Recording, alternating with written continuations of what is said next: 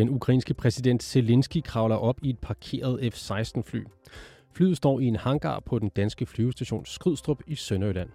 Bag ham i F-16-flyet er den danske statsminister Mette Frederiksen også kommet på plads i sit sæde. Yes. Yes, ma'am. Thank you so much. We, we can. Du lytter til konfliktzonen, hvor vi i dag ser nærmere på den danske donation af F-16-fly til Ukraine. For selvom det var det helt store show, der blev sat op for pressen i går på Skrydstrup, og som fortsætter i dag i København, så er spørgsmålet, hvad de her fly egentlig kan gøre af forskel i krigen i Ukraine. Mit navn er Oliver Bernsen. Velkommen til.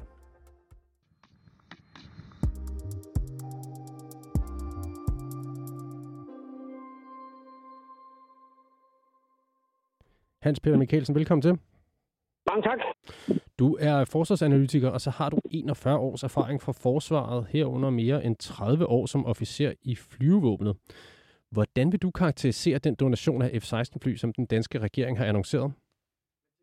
Jamen, det er en øh, stor donation, som sammen med den hollandske øh, ligesom øh, baner vejen nu for, at øh, Ukraine kan begynde at øh, forstærke deres flyvevåben, og også sådan på, på lang sigt få et flyvevåben, øh, som øh, kan vi sige hænger sammen med de vestlige lande og med NATO, øh, fordi man har jo bliver nødt til at afskære forbindelserne til Rusland, og hvor alle de der tidligere russiske fly, man har, har brugt. Så, så det er en stor donation. Men kan de her F-16-donationer gøre nogen forskel for Ukraine på slagmarken? Uh, det kan det godt på sigt, men det tager tid. Altså, uh, Ukraine har fået nedslidt deres uh, flyvåben og har svært ved at, at, at uh, ligesom støtte deres landstyrker med, med kampfly. De har også meget vanskeligt ved at bruge øh, deres øh, nuværende fly til, øh, til luftforsvar. Så gradvist vil Ukraine kunne opbygge evnen til både at lave noget bedre luftforsvar, men også efterhånden støtte styrkerne ned på jorden. Men det tager altså noget tid. Og det er altså en 19 F-16-fly, som Danmark vil donere til Ukraine. Hvor i krigen giver det det største afkast, så at sige, at bruge de her fly? Ja, når, kan vi sige, når alle flyene er leveret, det vil sige, så bliver det jo altid øh, cirka 60 i alt med de hollandske og de danske. Så vil det give, efter min vurdering, give øh, bedst afkast at sige, bruge nogle af dem stadigvæk til luftforsvar, øh, til at ligesom rydde op i nogle af de der missilangreb, inden de kommer ind mod byerne, og inden de kommer ind mod de forsvarssystemer, som Ukraine også har fået. Og så øh, også bruge en måske to, øh, to tredjedel til, til offensive operationer til at støtte deres landstyrker. For det er et problem, at landstyrkerne ned omkring frontlinjen, de mangler også noget luftstøtte. Der skal man bare være klar over, at det er også farligt at, at lave luftstøtte der tæt på egne styrker. Så der vil man også miste nogle fly undervejs, men det er ligesom noget af det, der, der mangler øh, savnes i øjeblikket.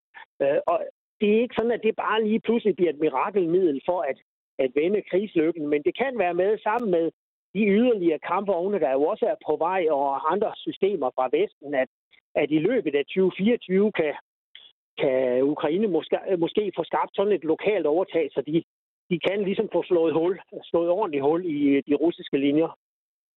Og du nævner det også selv, den her donation, den er jo stablet på benene i et samarbejde med Holland, som også donerer et øh, endnu ukendt antal F-16-fly, op mod 42 tales der om. Hvor mange fly skal ukrainerne bruge? Ja, altså de skal jo reelt have opbygget et nyt flyvåben. Og der tænker jeg, at øh, der skal vi nok op på en 100 stykker. Øh, men han var jo også i, præsident Zelensky var jo også en tur i Sverige for at tale med svenskerne om gribenfly. Så i løbet af nogle år, der øh, peger meget på, at svenskerne får nogle gribenfly til over, så de kunne måske også gøre en, en øh, forskel. Og så når man nu får startet ud med F-16, så er der også flere lande, der har F-16, og amerikanerne har altså en del stående. Så det kunne også være, at det er ligesom den der, at de to små NATO-lande, Danmark og Holland, ligesom, Holland, ligesom tager initiativet, at det ligesom også kan få andre til at sige, jamen så, så kan vi også lægge nogle nye oveni.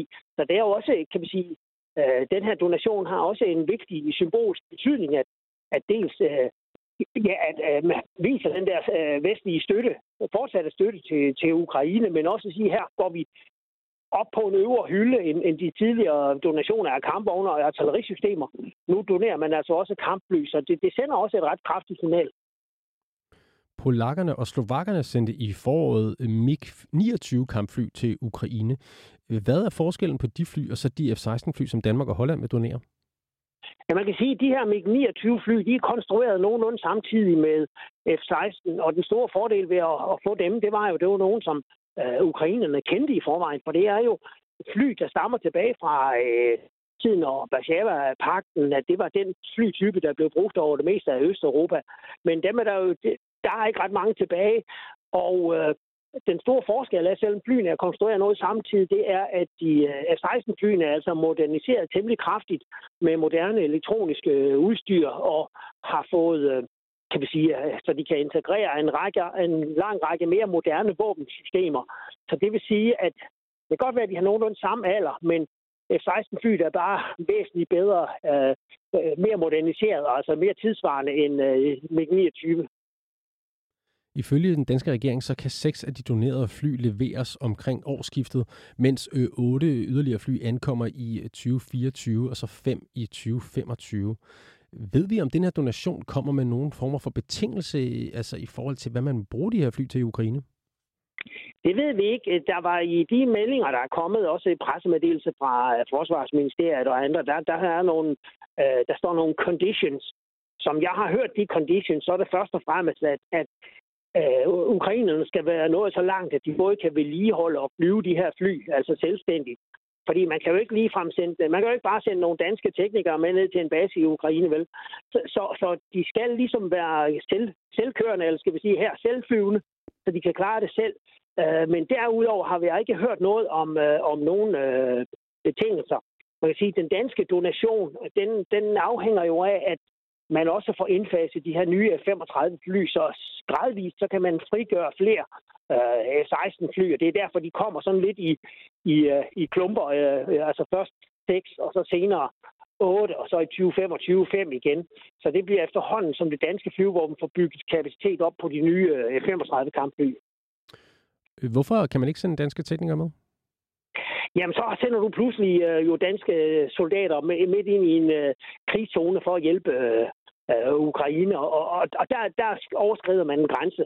Øh, og skal vi sige, dels så inddrager man jo NATO-landene direkte i konflikten med, med eget personel, øh, og, og så kommer det andet spørgsmål, at det har man heller ikke øh, teknikere til, for de teknikere, der, der efterhånden frigøres på F-16, de skal også over omskoles til at vedligeholde F-35.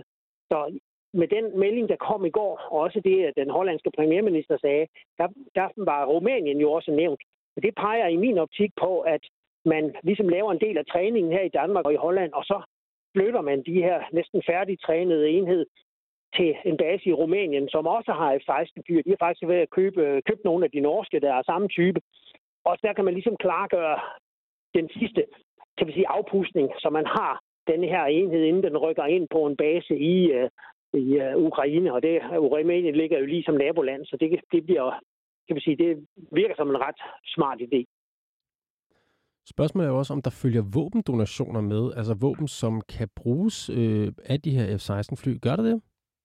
Så det har vi ikke hørt noget om, men det er jo en betingelse for, at de kan bruges. Og der kommer vi ind i et interessant øh, øh, område, fordi Danmark kan ikke rigtig undvære nogen af de våben. Det er nemlig øh, forudsat, at øh, de våben, man har til F-16, også skal anvendes på F-35. Og så står vi jo med øh, sprit nye fly, men hvis vi ikke har våben til dem, øh, dur det ikke ret meget. Øh, det gode er jo, at de 16 kan bruge rigtig mange forskellige vestlige våbentyper. Vi har set, at nogle af de andre lande og britterne og andre har leveret forskellige våben. Amerikanerne har også, som det lykkes at integrere på de, på de gamle MiG-fly og lignende. Det kræver noget med at få trukket nogle øh, wire og få gjort et eller andet. Så her kan man sige, når, når Ukraine får F-16, så kan de bruge en stor palette af våben. Og der vil jeg forvente, at det amerikanerne blandt andet, de vil kunne, kunne øh, øh, tilbyde, det vil være en, en øh, del forskellige våben, som øh, USA er jo det land, der har øh, våben liggende på lager i, i større mængder. Øh, så øh, jeg, jeg tænker, at det vil vi høre noget om længere hen i processen, når uddannelsen og omskolingen er ved at være tilendebragt. Og du nævner selv de her eh, F-35, som eh, det danske forsvar har købt. Eh, vi har herhjemme i alt 43 F-16-fly, som oprindeligt skulle udfases fra 2025, og så har vi så til gengæld købt 27 af de her nye F-35-fly. Så derfor så fristes man jo til at spørge, kan det her få betydning for det danske forsvars luftkapacitet? Altså, det kan det i det omfang, at at hvis øh, man øh, på personel på Skrydstrup ikke kan få enderne til at nå sammen, for det er jo, kan vi sige, det er en ekstra opgave, der kommer oveni, oveni en ret, kan vi sige, øh, kompliceret og øh, følsom proces, hvor man jo øh, tager øh, piloter og teknikere, der har øh, trænet på F-16, så sender man dem til USA, USA til træning og omskoling til F-35, og så efterhånden som Øh, 35 flyene kommer fra USA til Skrydstrup, så skal man jo også bygge op på øh, med teknikere og piloter. Og det er en øh, meget, kan vi sige, uh, grundig plan. Og hvis man så pludselig siger, at ved siden af, uh, af de her opgaver, så skal vi nu også lige træne og uddanne nogle ukrainske piloter. Det betyder i min optik, at der er nogle af de opgaver her, man løser med 16 i de senere år. Det kunne være nogle af de her opgaver til NATO, hvor man stiller fly i de baltiske lande, eller på Island eller lignende, eller hjælper med forstærket patruljering øh, langs øh, øh NATO's østgrænse, at der måske, måske skal man overlade nogle af de opgaver til et af de andre NATO-lande, som ikke er, er presset af den her øh, uddannelsesopgave. Så, så det kan få betydning, men øh, jeg hørte, øh, hvad hedder chefen for flyvåben nævne, at det, det kunne de klare. Danmark kunne godt klare det indtil udgangen af 24, men så var man også nødt til at stoppe alt med støtte og uddannelse, fordi så var man nødt til at koncentrere sig om F-35 kampflyet. Den danske regering vil arbejde for, at andre lande også donerer F-16-fly til Ukraine inden længe. Forventer du, at øh, andre lande kommer til at følge trop, som regeringen øh, siger? Ja, det gør jeg. Det har vist sig i de her donationer, hvor man langsomt, øh, sådan gradvist er gået skridt op på, på hylden og taget mere avancerede våbensystemer, at det, at der er nogle lande, der går forrest og ligesom siger, at vi øh, donerer nu det der og hin til våbensystem, så kommer andre lande med bagefter og siger, jamen så er det ligesom øh, så går der lidt hul, hul på bylden, og så siger man, okay, jamen, så kan vi også godt. Så, så det, og, og det vurderer jeg også, at det er en af årsagen til, at, at USA har jo det eneste, de har gjort, det er, at de har givet den tilladelse, som de, som de skal, for de har produceret de her fly, men de har ikke selv ville donere først. Og USA har formodentlig også en interesse i, at der er nogle af de her NATO-lande i Europa, der tager et større ansvar selv for udfordringer i Europa.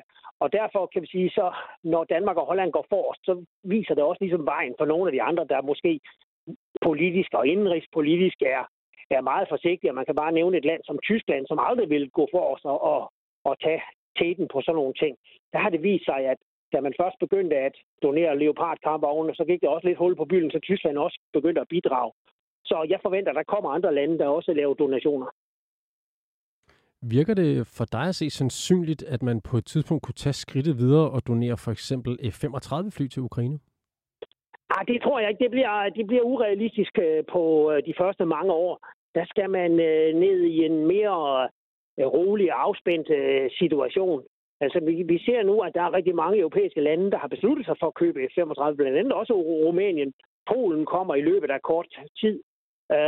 Så det bliver et øh, kampfly, der bliver udbredt mere og mere også i øh, de østlige NATO-lande, de lande, som engang var en del af Varsava-pakten. Men jeg vurderer det som helt urealistisk øh, de første mange år.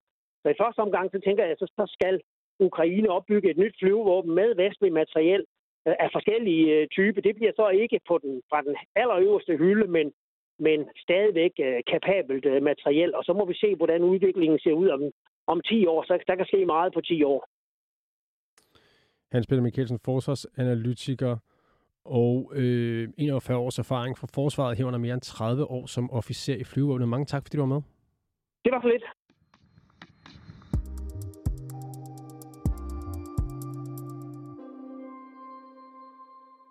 Du har lyttet til dagens afsnit af Konfliktzonen 24-7's udenrigsmagasin.